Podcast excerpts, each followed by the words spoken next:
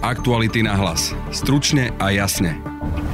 Krajská prokuratúra v Bratislave vo štvrtok obvinila policajného prezidenta Petra Kovaříka zo zločinu zneužívania právomoci verejného činiteľa v súbehu so zločinom hmarenia spravodlivosti. Bližšie detaily v podcaste vysvetlí šéf reportérov Aktuality.sk Ján Petrović. Keď bolo to prerušenie, nemohla zasiahnuť tá jednotka, už mali takmer na dosah zadržanie ďalšieho z tých ľudí, ktorí im údajne kvôli tomu, že teda tá jednotka v tej chvíli nemohla pokračovať v zásahu, unikol. Na obvineného policajného prezidenta som sa pýtala aj poslancov koalície. Budete počuť Juraja Šeligu zo Za ľudí. Musí prísť na výbor a odpovedať na otázky, ak nezvládne odpovedať na otázky, tak potom nemôže zostať policajným prezidentom. Gábora Grendela z Oľano. Minister vnútra, aj keby chcel, nemôže odvolať policajného prezidenta bez toho, že by mu to odsúhlasila dostatočná väčšina branno-bezpečnostného výboru. A Petra Pčolinského zo Sme rodina. Minimálne by mal byť postavený mimo službu, pretože vznesenie obvinenia zo zneužitia právomoci a zmarenia spravodlivosti je pomerne vážna vec. Budeme sa očkovať treťou dávkou vakcíny. Minister zdravotníctva Vladimír Lengvarský počká na názory odborníkov, no vylúčené to nie je. Majú v tom prehľad a budú sa vyjadrovať alebo budú, budú môjim poradným orgánom na to, aby sme sa rozhodli teda kedy a koho. Všetky otázky k prípadnému tretiemu očkovaniu v podcaste zodpovie analytik Martin Smatana. Tretia dávka očkovania nie je nejakou novinkou, ono to poznáme už aj z nejakých iných diagnóz a z iných očkovaní, ktoré sú už štandardne zabehnuté. Práve počúvate podcast Aktuality na hlas a moje meno je Denisa Hopková.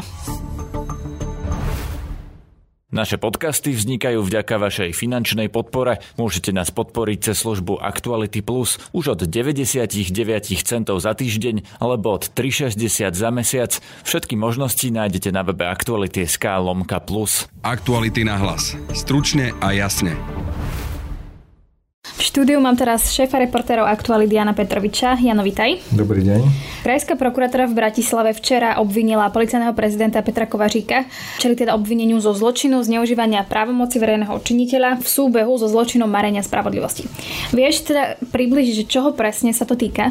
Týka sa to priebehu zásahu vyšetrovacieho tímu, ktorý funguje na Úrade inšpekčnej služby ministerstva vnútra. V minulosti bol vedený tou známou vyšetrovateľkou z inšpekcie Dianou Santusovou a v tom čase chcel tento inšpekčný tím, v ktorom boli ale aj dodaní vyšetrovatelia NAKA, zadržať troch ľudí, ktorých podozrieval, že sa mohli podieľať na manipulovaní výsluchov a svojich vlastných e, svedeckých e, výpovedí e, vo veľkých e, kauzach.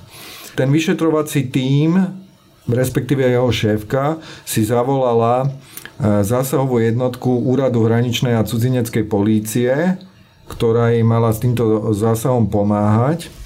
A po zadržaní toho prvého človeka, Čapu Demetera, bol ten zásah, ale iba na strane tej jednotky hraničnej a cudzineckej polície prerušený, pretože mal zasiahnuť policajný prezident Kovařík, ktorý sa mal pýtať, mal nariadiť preverenie, že prečo a na základe čoho bola táto jednotka nasadená do tejto akcie. Vedenie polície odvtedy vlastne hovorí, že šéfka, vtedajšia šéfka toho vyšetrovacieho tímu na inšpekcii obišla pravidlá a že, že si na nasadenie tej jednotky pýtala povolenie od neoprávnenej osoby alebo od človeka, ktorý o tom vlastne ani nemal rozhodnúť a že obišla teda ten bežný schvaľovací proces. A Peter Kovařík argumentuje, že toto musel preveriť, že či je ten, tá jednotka, či bola nasadená správne. Zistil som, že riaditeľ Úradu inšpekčnej služby nevie o zásahovej jednotke, ale nevedel ani o tom, že mu zasahuje špecializovaný tím, že sa to dozvedel ráno po príchode do zamestnania. Požiadal som ho, aby mi dal stanovisko, či súhlasí, keďže na súhlas podľa príslušných predpisov sa vyžaduje riaditeľ alebo vedúci útvaru, ktorý vyžaduje zásah. Dostal som odpoveď, že vyšetrovateľka s ním nekomunikuje, ale že bude preverovať informáciu. Následne som vydal pokyn, aby sa prerušil zásah zásahovej jednotky, kým nevyriešime, čo sa tam deje. To prerušenie trvalo, myslím, hodinu a pol a potom bolo zase povolené tej jednotke, aby pokračovala s inšpekciou v tom zásahu.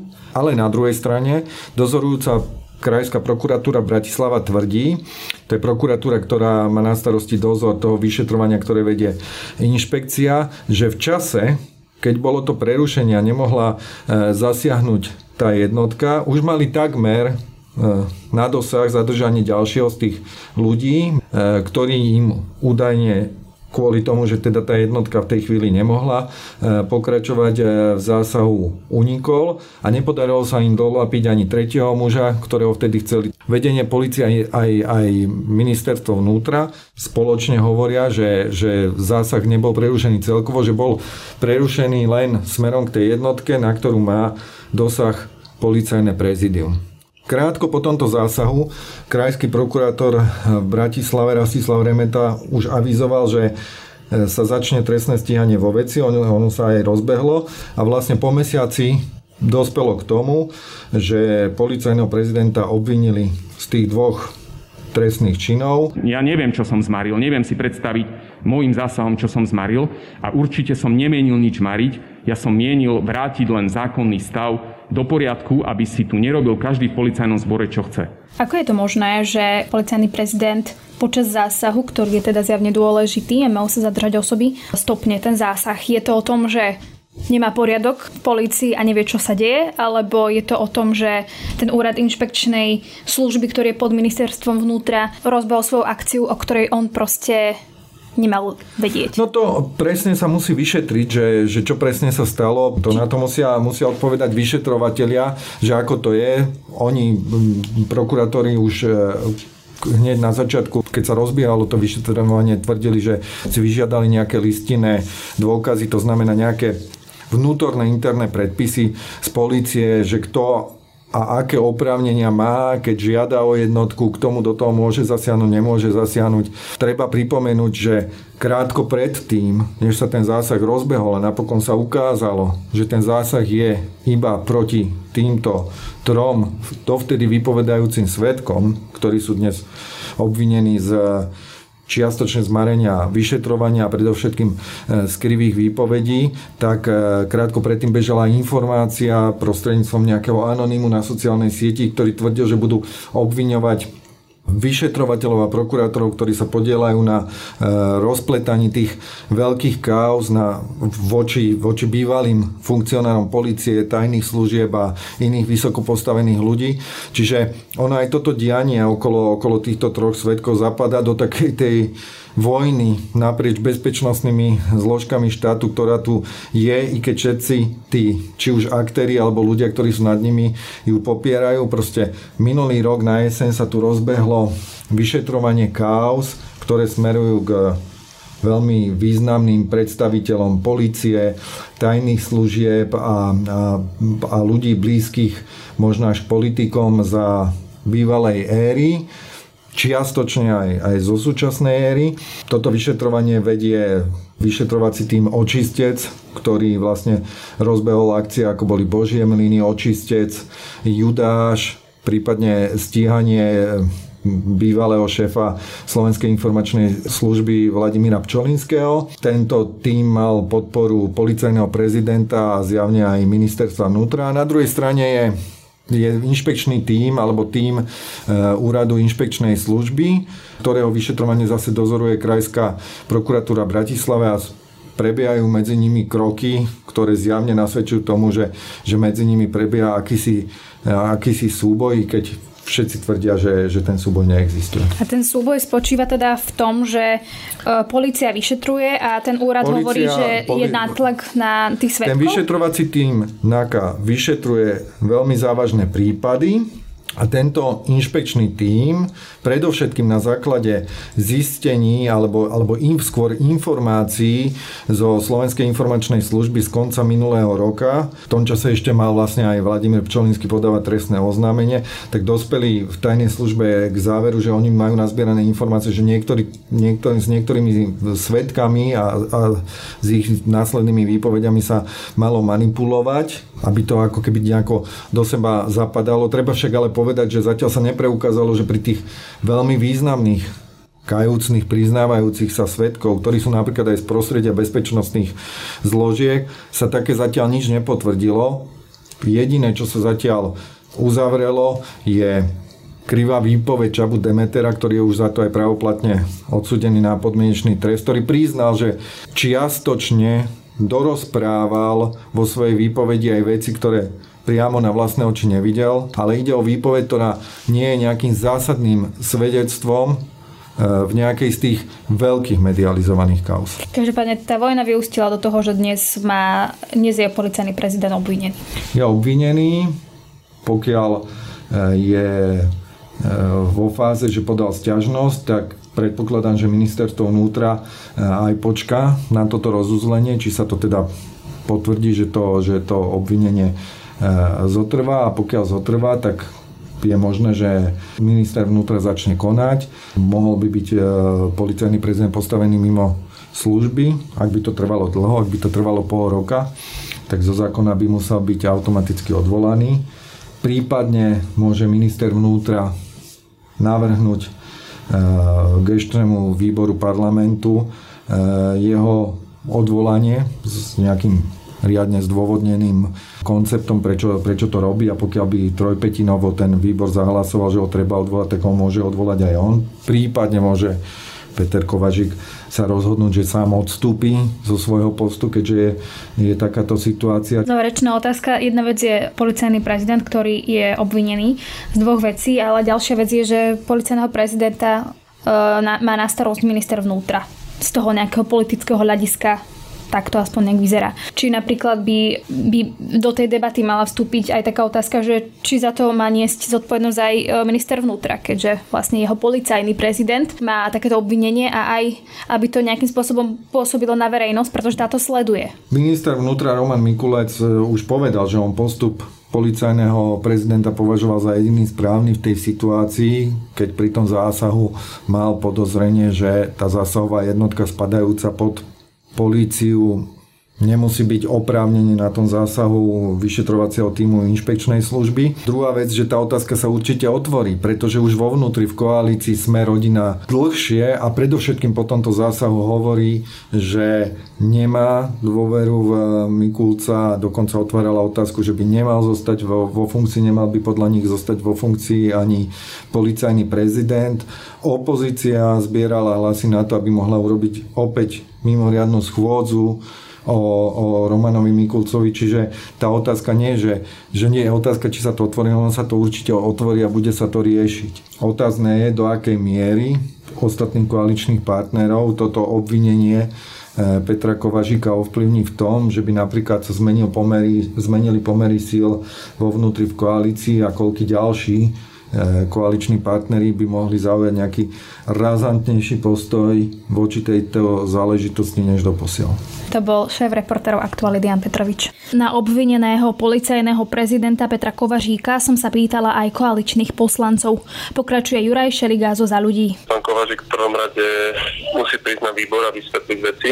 Stále platí prezumpcia neviny a za minimálny prejav politickej kultúry ja považujem to, že odteraz bude do rozhodovania zapájať aj dvoch policajných viceprezidentov. To je podľa mňa minimálny štandard s tým, že naozaj musí prísť na výbor a odpovedať na otázky, a ak nezvládne odpovedať na otázky, tak potom nemôže zostať policajným prezidentom. On už ale to viackrát vysvetľoval, ako to bolo, čiže toto vám nestačilo. Tak je dôležité, aby prišiel pred poslancov a hovoril s nimi. Ja mám sám na niektoré otázky, aby podal tie vysvetlenia, a potom sa k tomu postavíme a uvidíme, ako obstojí alebo neobstojí pán Kovařík. Bude teda schôdza, kde sa bude odvolávať pán Mikulec. Aký bude váš postoj, alebo post- možno váš postoj aj postoj za ľu- strany Za ľudí a v tomto momente, kedy teda človek, ktorý z toho politického hľadiska ho má na starosti pán Mikulec, je obvinený? Viete čo, ja považujem odvolávanie Romana Mikulca už tretíkrát za divadlo zo strany Smeru, snahy rozširovať chaos. Tam ja naozaj nevidím momentálne žiadne nové skutočnosti, ktoré nastali oproti tomu, keď bol podaný prvý, respektíve druhý návrh. Tak rozumiem, ale či si teda vy myslíte, že by pán Mikulec mal zostať ministrom?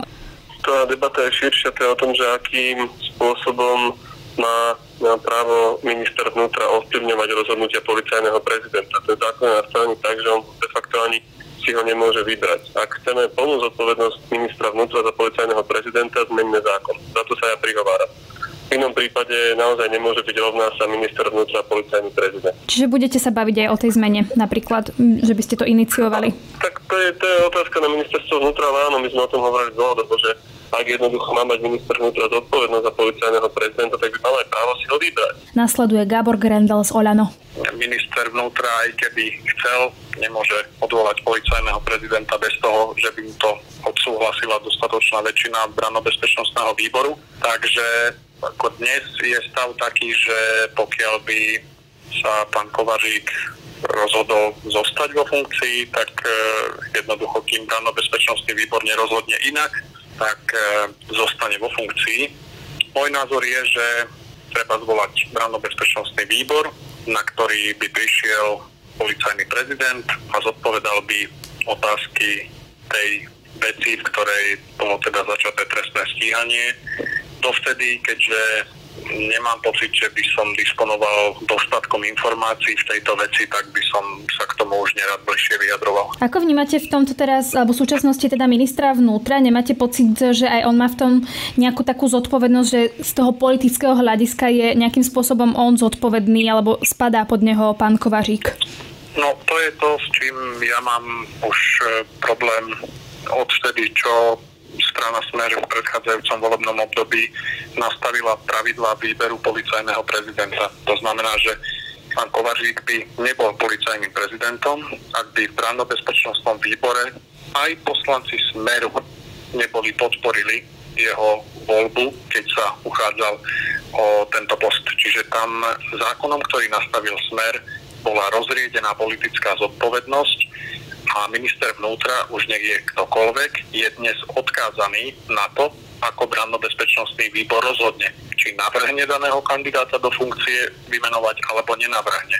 To považujem za, za absurdné a stále čakám, kedy sa koalícia dohodne na zmene týchto pravidiel, aj s ohľadom na to, že je to v programovom vyhlásení vlády, takže naozaj v tomto nie je na čo čakať. Na obvineného policajného prezidenta som sa pýtala aj poslanca zo Sme rodina Petra Pčolinského. Minimálne by mal byť postavený mimo službu, pretože vznesenie obvinenia zo zneužitia právomoci a zmarenia spravodlivosti je pomerne vážna vec, čiže až do vyšetrenia by mal byť postavený mimo službu. Mal by v tomto teda podľa vás sa iniciatívne, alebo teda iniciovať e, minister vnútra? Tak je to jeho priamy podriadený, čiže je to jeho kompetencia. Je podľa vás teda chyba, že bol pán Kovařík zvolený za policajného prezidenta, čo vlastne sa odsúhlasilo aj na výbore, čiže je to vlastne rozhodnutie aj poslancov? No, treba pripomenúť, že kto ho volil, bol zvolený poslancami Oľano, Smeru a Ľudovej strany Naše Slovensko. Keď bude v parlamente odvolávanie pána Mikulca, ako sa postaví k tomu Sme rodina? O tom ešte bude debata na poslaneckom klube. Ja budem hlasovať za jeho odvolanie. Uh... Ale čo sa týka klubu Sme rodina, tak o tom ešte bude debata na poslaneckom klube pred odvolávaním. Aktuality na hlas. Stručne a jasne.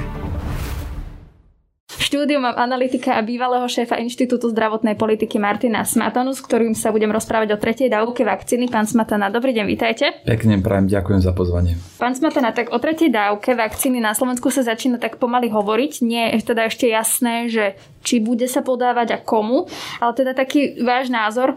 Mali by podľa vás ľudia dostať tretiu dávku vakcíny a hlavne kto? Či všetci, alebo len nejaká skupina? Tak tretia dávka očkovania nie je nejakou novinkou, ono to poznáme už aj z nejakých iných diagnóz a z iných očkovaní, ktoré sú už štandardne zabehnuté. A takisto táto téma aj pri covide bolo už niekedy od, od jary riešená, napríklad v Izraeli. Tam už tedy vedeli, že zo skúseností z iných ochorení a nakoľko vedia, že sú skupiny ľudí, ktorí majú slabšiu imunitu alebo sú starší alebo nejaké iné, iné ochorenia, ktoré spôsobujú, že ani tá vakcína, ani druhá dávka nemusí vytvoriť dostatočnú imunitnú odpoveď, tak proste vedeli, že to nejakým spôsobom príde. Takže nie je to nejaká nová téma. Ja si myslím, že aj u nás sa bude očkovať treťou dávkou, otázka je skôr iba kedy. My máme ale iný problém. Slovensko zaostáva za priemerom Európskej Európskej únie v počte zaočkovaných druhou dávkou takmer dvadsať percent. Máme takisto veľký problém, ktorý tu už bol opakovane riešený v vašom podcaste aj v tom, že máme zlú regionálnu štruktúru. To druhou dávkou máme zaočkovaných niekde od dvadsaťosem do päťdesiatšesť percent podľa jednotlivých okresov a takisto máme viac ako osemsto tisíc ľudí v rizikovej skupine staršie ako päťdesiat rokov nezaočkovaných. To znamená, že u nás to stále asi ešte nie je prioritou, lebo máme ešte oveľa väčší problém pred sebou. Takže, takže tak. Ale reálne si myslím, že u nás sa bude očkovať, iba to bude asi pravdepodobne neskôr. Áno, máme tu jednu časť, ktorá nie je zaočkovaná. Tých treba motivovať, na tých treba myslieť. A potom tu máme ale ľudí, ktorí sa dali zaočkovať a chcú sa chrániť. A napríklad teda, to sa ešte budeme skôr pýtať na tú účinnosť vakcíny, keďže to podľa toho Izraela môže vyzerať rôzne, ale oni sa chcú chrániť, takže či by to pre nich nemalo byť nejakým spôsobom dostupné. A potom ešte ten váš názor, že či to je potrebné, aby to mali aj mladí ľudia, alebo keď už sa budeme baviť o tej tretej dávky, dávke v praxi, že či to teda skôr pre napríklad starších alebo rizikových. Tak keď sa pozrieme na to, ako k tomu pristupujú iné krajiny, tak je nás prvý, ktorý začal Izrael, ktoré v tom prvom kole očkoval ľudí, ktorí boli starší ako šesťdesiat rokov, potom to, e, v rámci potom nejaké povinnej štátnej kritické infraštruktúry, ako sú zdravotníci, policajti, vojaci, posunuli na ľudí, ktorí majú päťdesiat rokov a viac, a dnes sa tam môžu očkovať prakticky všetci, čo majú tridsať rokov a viac. To znamená, že oni šli cestou kdokoľvek, najskôr tie rizikové skupiny a potom kdokoľvek, kto má záujem o tú tretiu dávku. Keď sa pozrieme na to, kam smeruje Európa, lebo napríklad Nemecko, Rakúsko, Belgicko a vlastne už aj Anglicko má svoje plány, ako očkovať tou ďalšou dávkou, tak tam sa tiež pristupuje podobne. To znamená, že tá riziková časť populácie, ktorá je najviac vystavená nejakým problémom v, v rámci hospitalizácie alebo úmrtí, a potom zdravotníci, pracovníci sociálnych služieb a kritická infraštruktúra, s tým, že sú tam nejaké variácie, napríklad niektoré krajiny zvážujú tretiu dávku iba napríklad pre tých zdravotníkov, ktorí sú síce očkovaní, ale neprekonali ochorenie, lebo napríklad vieme, že tí, čo prekonali a sú očkovaní, majú ešte vyššiu dávku imunitnej reakcie tela. Potom by možno niekto premýšľal nad tým, že ak hovoríme o tretej dávke, či to znamená, že nestačia teda tie dve, že tá účinnosť je nízka, alebo že časom sa vytratí. Je to kombinácia viacerých faktorov. Prvý faktor je ten, čo som spomínal, že máme určité skupiny ľudí, ktorí bohužiaľ prirodzene majú slabšiu imunitnú odozvu tela, to znamená, že sa im nevytvorí dostatočný počet protilátok akéhokoľvek formátu, formy, a preto to aniž tak nefunguje efektívne. Dobrý príklad je aj dnes medializovaná správa z Čiech. V českom pražskom Motole bola podaná tretia dávka, napriek tomu, že Česko ešte nemá oficiálnu stratégiu doočkovávania. Bolo to podané po súhlase odbornej transplantologickej spoločnosti, nakoľko to sa jednalo o pacientov, ktorí mali transplantované orgány, a tam podľa ich dát sa ukázalo, že medzi štyridsať a šesťdesiat percent všetkých ľudí, čo má transplantácie a boli očkovaní druhou dávkou, tak nemali žiadnu dozvu imunitnú. To znamená, že sú také skupiny, kde vieme, že to, že to proste je absolútne, absolútne nevyhnutné. Takže toto je akože prvý dôvod, prečo to treba. Potom sú ďalšie dva, ktoré súvisia áno s tou samotnou vakcínou. Jeden dôvod súvisí s nástupom delta vlny a druhý s efektivitou v čase. Tak ak teda môžem vysvetliť pre predivy, ako by chápali, vieme, že delta variant je agresívnejší, zákernejší a že má aj vplyv na efektivitu vakcín voči delte. Ak to porovnáme v porovnaní s alfou alebo s tou originálnou wuhanskou mutáciou, tak tie štúdie tvrdia, že kým efektivita voči symptomatickému prejavu pri, pri tej wuhanskej mutácii bola napríklad deväťdesiatštyri percent u em er en á vakcín od Pfizeru a BioNTechu, pri delte podľa štúdie z júla z Británie to už napríklad bolo iba osemdesiatosem percent, podľa dát z Kanady osemdesiatsedem percent, podľa dát zo Škótska sedemdesiatdeväť percent, podľa dát z Izraela šesťdesiatštyri percent a podľa z Ameriky tiež nejakých šesťdesiattri až šesťdesiatštyri percent. To znamená, že je tam veľký rozptyl, o čo menej je efektívna tá vakcína voči symptomatickému prejavu, a dôvod, prečo tam taký veľký rozptyl, je ten, že tam je veľa premenných. To je priemerná veková štruktúra tých respondentov, aké mali pridružené diagnózy, proste veľa faktorov, ktoré spôsobujú, že dnes tie štúdie majú veľké, veľké rozptyly. Čo ale kľúčové, napriek tomu, že tá efektivita teda je bez pochyby nižšia, tak tie, tie, tie kritické indikátory, ako napríklad ochrana pre ťažkým prejavom alebo hospitalizácia alebo úmrtie, sa naprieč všetkými štúdiami stále drží veľmi vysoko. osemdesiatpäť percent a viac ochrana voči ťažkému prechodu tejto ochorenia, deväťdesiat percent viac pred hospitalizáciami a deväťdesiat percent a viac pred úmrtiami. Pochopiteľne sú tam nejaké špecifika určitých skupín. Toto napríklad stále platí, preto napríklad keď sa pozrieme aj do Izraela, kde majú teraz asi najväčší počet prípadov, ako mali, je to porovnateľné s to poslednou vlnou, tak z tých istých izraelských dát, z ktorých ich ministerstvo tvrdí, že tá ochrana klesná na šesťdesiatštyri percent, sa dá dopočítať, lebo to sami oni dopočítali, že pred hospitalizáciou to chráni stále na deväťdesiattri percent. A keď sa pozrieme na štruktúru a vypomerujeme si, koľko je tam hospitalizovaných a koľko zomiera očkovaných, nezaočkovaných, tak to v princípe stále sedí. A druhý taký veľký problém, ktorý je, okrem teda tej jemne nižšej efektivity, je to, že máme štúdie, ktoré potvrdzujú, že tá ochrana klesá časom. Prvá štúdia bola vypublikovaná pár týždňov dozadu, všetko sú alebo ešte také predprinty, to znamená, že ešte tam neprebehla tá akademická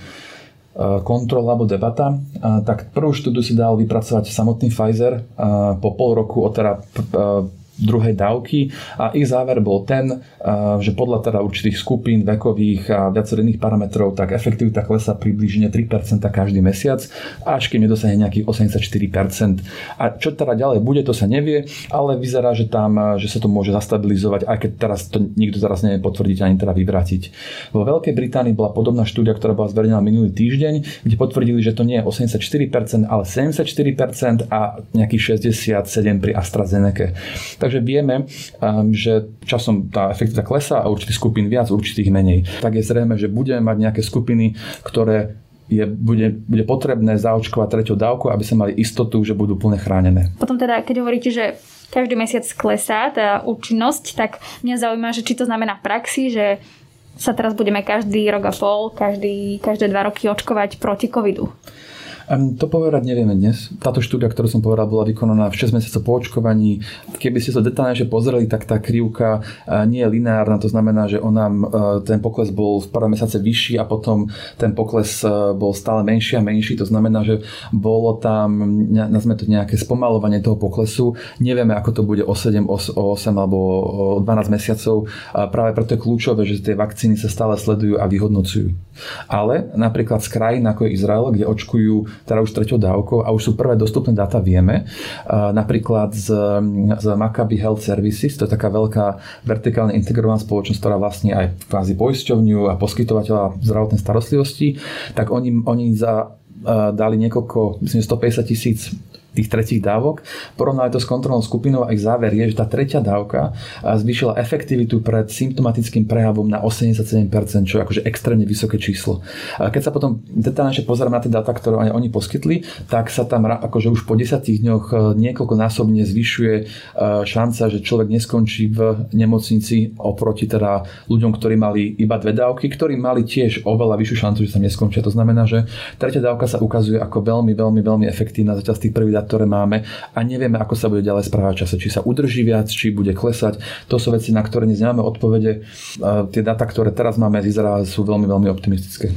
Keď už spomínate ten Izrael, tak podľa aktuálnych odporúčaní Svetovej zdravotníckej organizácie by sa tou treťou dávkou ešte nemalo očkovať. Oni hovoria, že by sa malo ešte trošku počkať, že by sa mal spraviť nejaký výskum a podobne, ale vieme, že zase na druhej strane vy opisujete aj tie výhody tej tretej dávky. Aký má zmysel čakať, alebo že aký výskum sa chce robiť? Lebo potom to je opäť priestor na to, aby niekto prišiel a spochybnil, že, alebo by povedal, že aha, tak to asi nie je bezpečné, aby nám niekto dal tretiu dávku vakcíny. Je pravda, že tých štúdií a ohľadom tretej dávky ešte nie je veľa, pochopiteľne, lebo to sa iba nedávno začalo a s tým doočkovávaním. Z toho, čo ale vieme, vieme, že nie sú tam nejaké iné vedľajšie príznaky po doočkovaniu, ako v porovnaní s prvou alebo druhou dávkou.